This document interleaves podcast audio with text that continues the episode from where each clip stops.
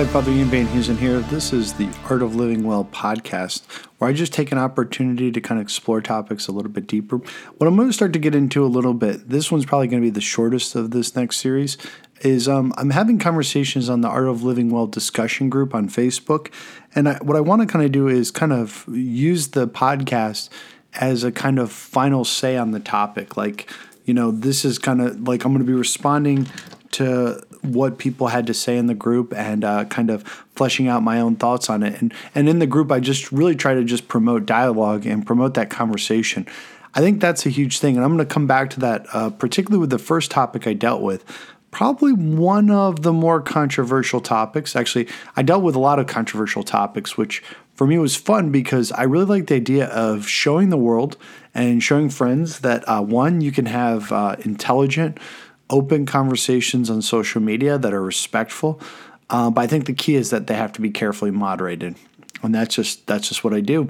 Um, it was a great conversation. The first conversation we got into was, "Do you like Pope Francis? Uh, do you think he's the greatest or the worst?" And there, of course, right now I would say of all the popes, well, maybe not all the popes. Uh, you know, maybe I'm just at a time where I'm a little bit older, so I'm a little bit aware more of the kind of conversations within the inner circle of, the Catholic Church, uh, or the conversations uh, among Catholic speakers, Catholic media. Um, maybe I wasn't as aware of it with Pope Benedict because I really wasn't in social media as much.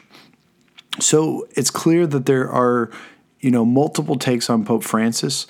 Um, you know, what I saw in the discussion was I saw two trends. Um, one quote I want to take from people who liked Pope Francis is I love and trust Pope Francis. Uh, he's chosen by Jesus. And I want to come back to that. So I'm actually going to structure this similar to the Summa Theologica. I'm going to highlight a few um, perspectives of different people in the group. And then what I'm going to do is I'm going to go back and respond. So there was one that I love and trust Pope Francis. He's chosen by Jesus.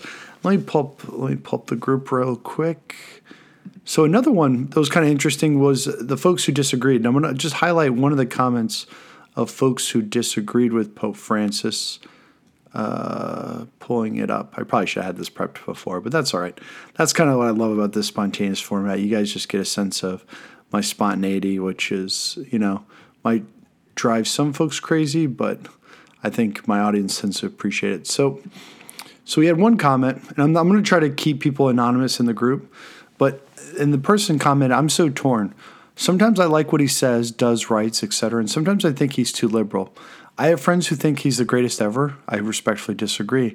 And I have friends that think he's a complete heretic and practically writhe on the floor at the sound of his name.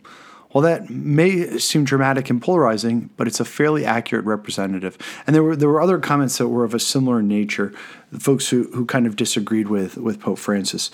So what I want to kind of get into is, you know, similar to the Summa. So I highlighted some of the perspectives from the the, the, the Facebook group. Is I, I want to get into my own opinion.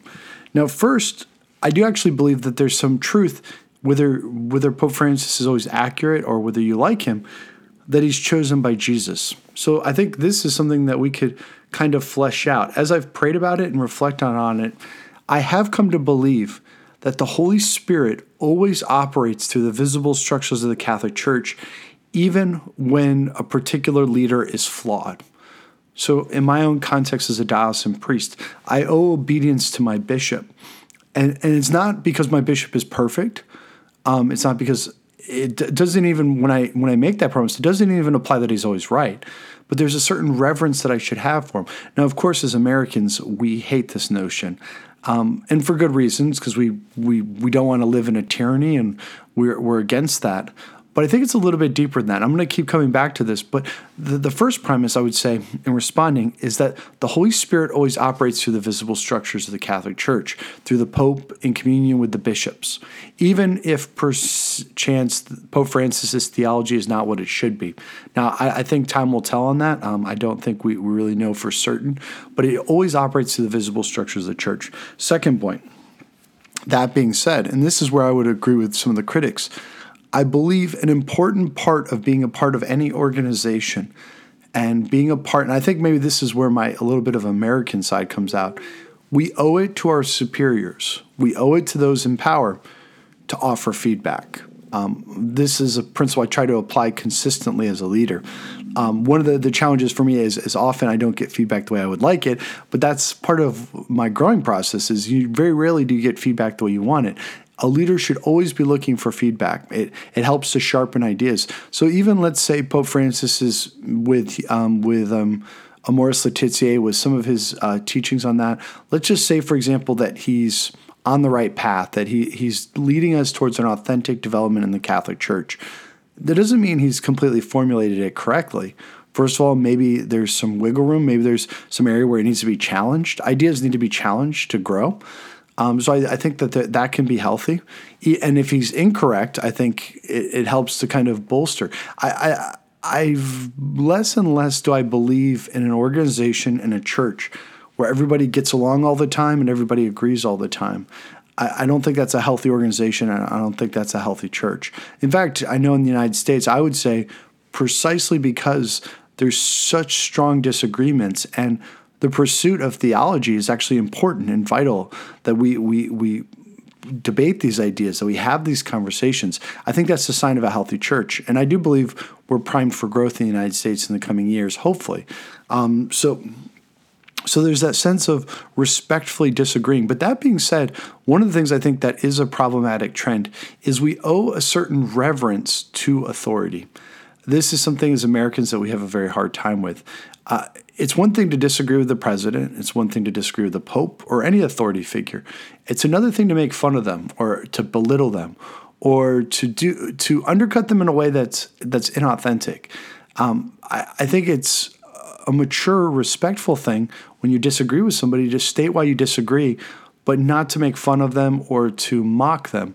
And to be honest with you, I, it's interesting. I, I don't know why this isn't something that's more front and center for Catholics in the United States, uh, maybe even Catholic worldwide. I mean, I've seen it with other disagreements, the tendency to mock and the tendency to criticize. I know it can be an effective means of trying to rally those who agree with you. Um, I mean, and I like a little humor myself, but I think generally speaking, it, it's the the the way I've seen it play out with Pope Francis and in other situations it's profoundly disrespectful. So, so my f- response to the first group, I love and trust Pope Francis, chosen by Jesus. What I would say to them now, kind of responding, following the structure of the Summa. Uh, so you state the positions of those in the group. that's what I'm doing. Give my own take on things, and now I'm going to respond to the different positions. I would challenge those folks who love Pope Francis and agree with him to really hear out people who disagree with him. I mean, of course, people who disagree with Francis should do the same. But I, I, think this is one of the things I'm actually surprised. There's many people in this world who will talk up and down about dialogue and conversation, and they will be the first to shy away from disagreements or uncomfortable conversations. And sometimes they'll do it because they say, well, you're getting upset. Well, that's a part of disagreement. You know, that, there's nothing wrong with getting upset. There's nothing wrong with showing a little emotion. Um, you know, you should be willing to endure that a little bit and, and really hear people out. Um, I know I have to do it in my job a lot. You know, very rarely when people come to me with disagreements are they super calm and relaxed. And that doesn't mean they're wrong. I, I, think that sometimes when somebody sees a lot of anger or a lot of vitriol, they say, "Oh, this person is irrational. They're completely uh, stupid." I think it's a bad policy. I, I think that's a very closed-minded view to have. Now, to the folks who vehemently disagree with Pope Francis, I, we do need to check that. We need to have a respect for our Pope and we really need to have a, a, love for him, which I said before. You know, I think that's an important thing to have a, a, a love and devotion for our leaders, uh, to to really respect them. That's the, tied with the idea of piety, and it's really tied with the respect for our parents. Honor your father and mother. And I often, when I'm doing examination of conscience for folks, I ask them, you know, do do you respect authority? So, oh, the recording kind of cut out there. So this has kind of been the first foray into kind of this format where I uh, go into the. Um, oh, I just got a text message. Um, so, but this is where I kind of get into. I'm going to get into this in the next few podcasts. But this has been the Art of Living Well podcast. You can join us on the Facebook group, the Art of Living Well discussion. Um, you know please subscribe and give a ratings. I really appreciate those folks who've done so so far. It's great having you be a part of uh, the team and just supporting us. So this has been the Art of Living Well podcast. Father Ian, have a good day. God bless.